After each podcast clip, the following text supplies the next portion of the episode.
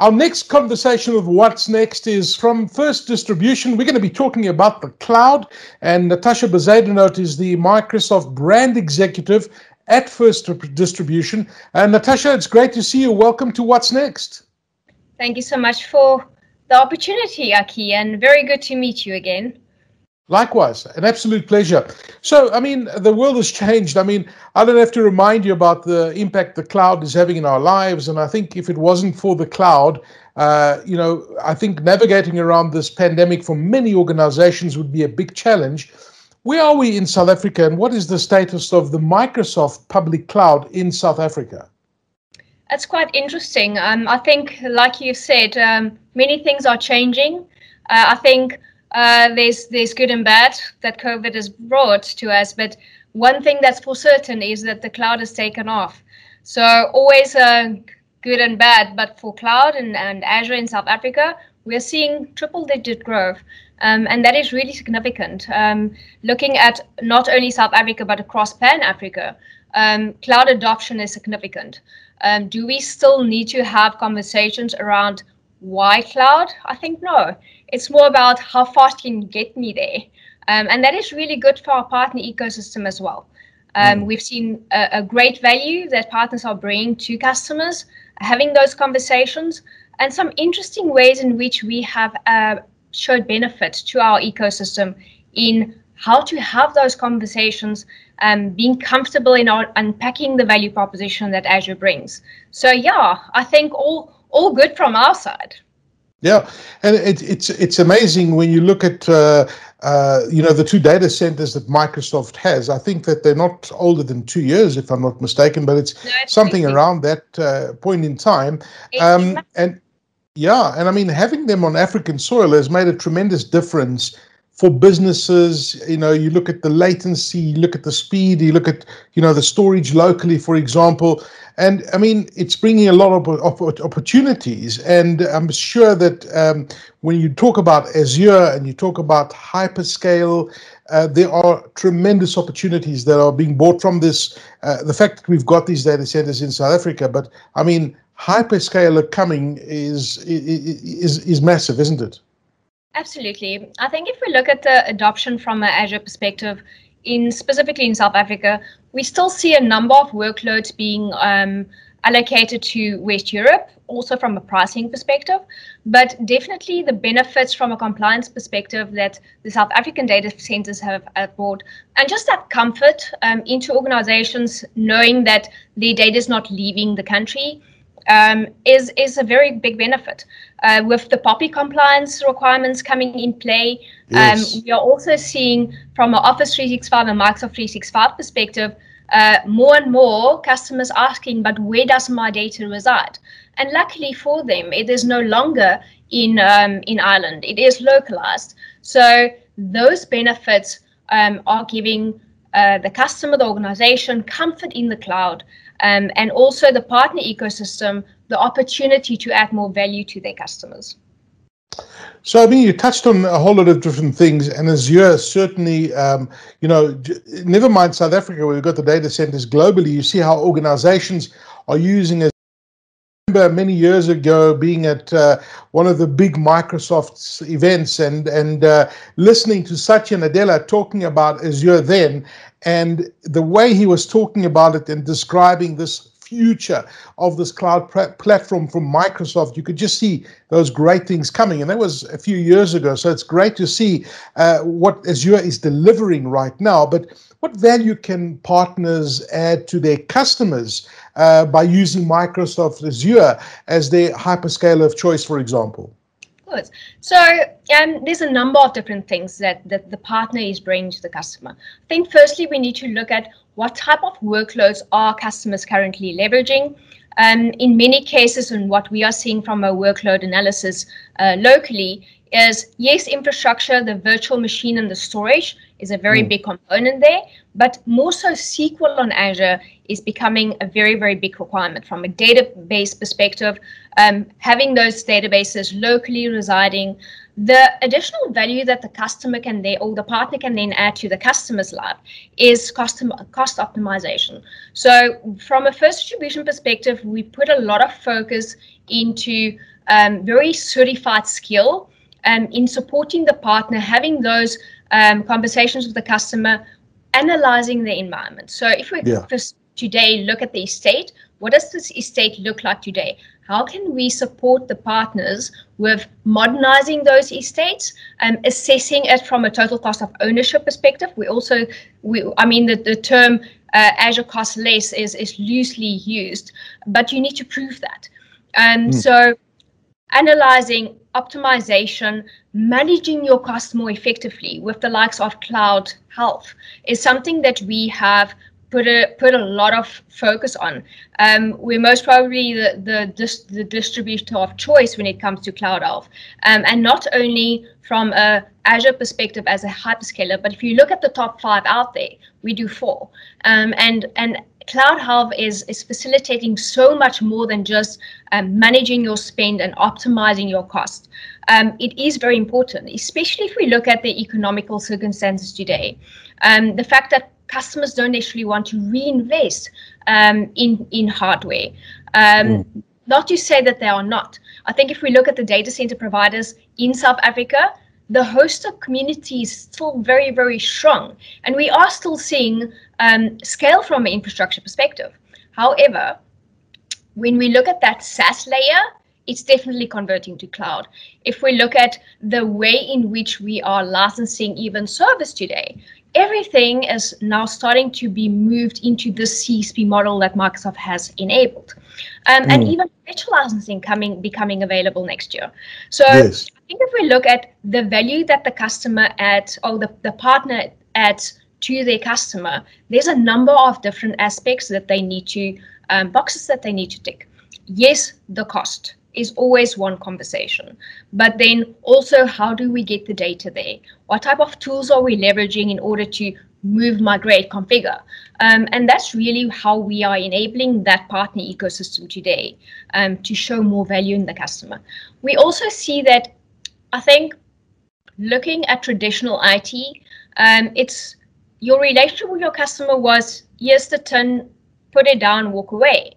If we look at how this role from a partner ecosystem is changing, it's a much more resilient uh, relationship. You need to mm. continuously be in, in, in, in communication with your customer. You need to continuously look at another way you can add more value. Um, today, you, you do backup. Tomorrow, you start helping them reanalyze the environment and putting more workloads into the cloud. There's so many ways in which you, the, the, the partner can do that. If we look at the sales plays we have outlined, um, there's 10 sales plays that we have uh, put, it, put in place for our partners to leverage. And these sales plays really help them to articulate the different pain points the customer may have, um, but also a starting point from a cost perspective and what types of resources will be required to be moved into the cloud. If we look at SAP, for example, SAP is very enterprise focused. Yes. Um, but Sage on Azure is something that that more and more customers are very happy to move to. If we look at the CRM, payroll, and ERP, those critical workloads um, needs to be agile, need to be able to scale very fast. If we look at Black Friday that, that has just come and gone so mm. quickly. Um, the ability for omni-channels and financial transactions to be facilitated through this, uh, the, this capability. And I think also Azure is not an infrastructure conversation anymore. It's more so becoming and adding more value from a DevOps perspective, from the connectors that's available in Azure. So yeah, um, loads loads of things to talk about and massive opportunity for for the ecosystem into their customers. Okay, no, very interesting stuff. I mean, uh, you're really making a good case there as the representative Microsoft brand executive at First Distribution, and Azure is something that you tell your customers this is what you should be doing. Um, uh, you know, if I to if I to meet you and say, well, you know what, uh, Natasha, give me give me uh, 10 reasons why I should be moving my workloads and why I should move to the Azure cloud. What would you tell me? Well, 10 is going to take us to um, another few days. Um, But I think it, there's there's there's a couple of very key aspects that I want to highlight. I think security is definitely one of them.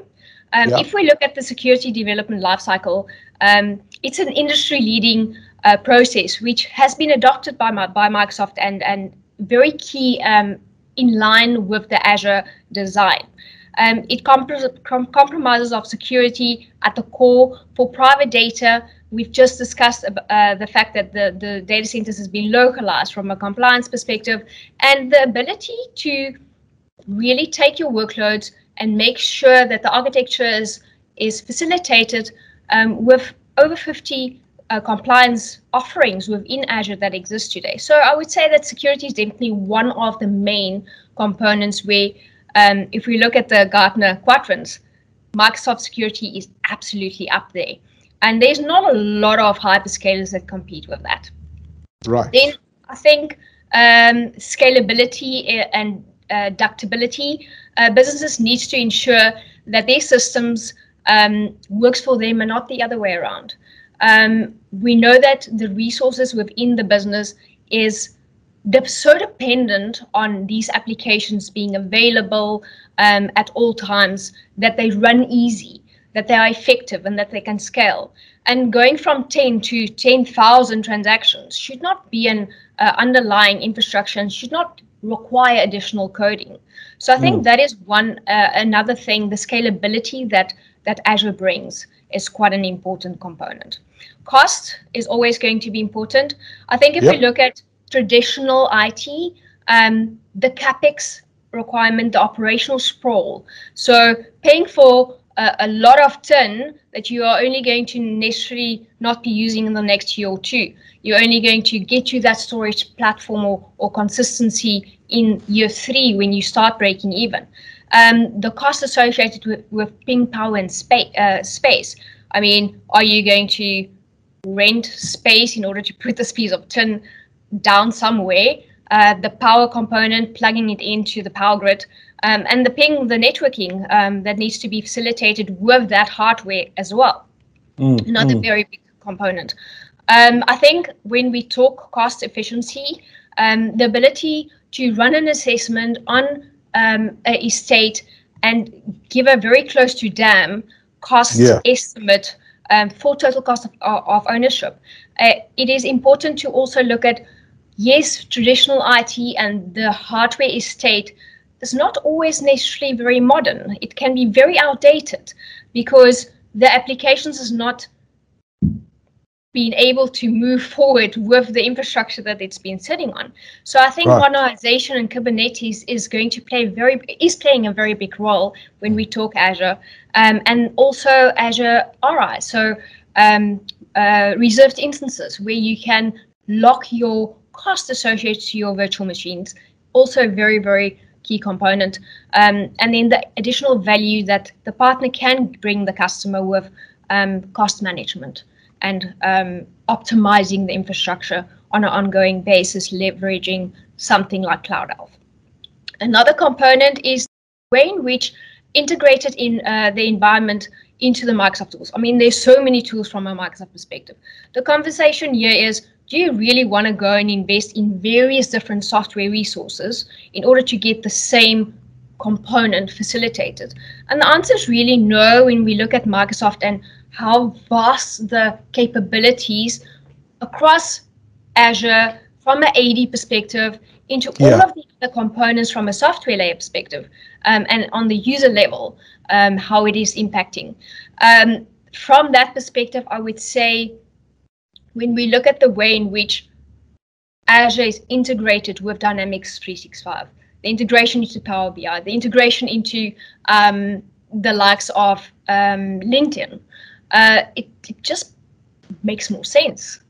Yeah. Um, so there's four four items for you.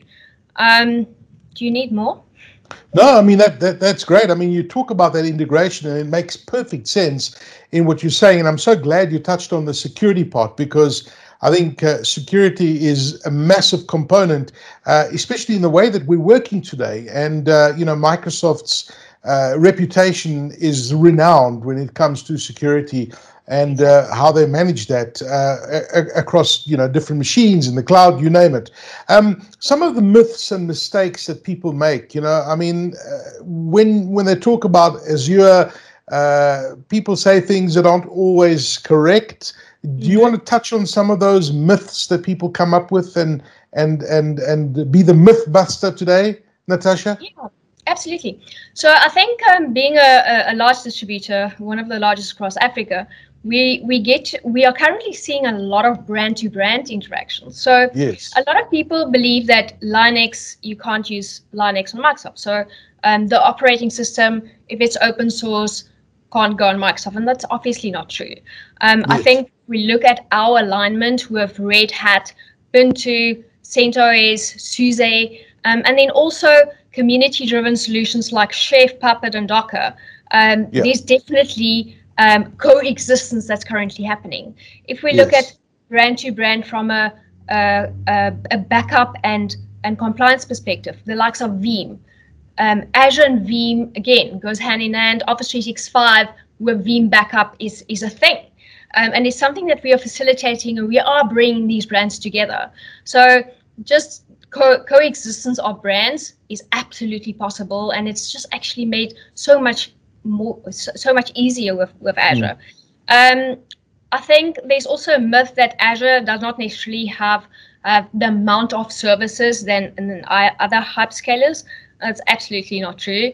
I think in the cloud competition, Azure has to fight harder to fill the gap with other competitors and from an infrastructure uh, as a service battlefield perspective.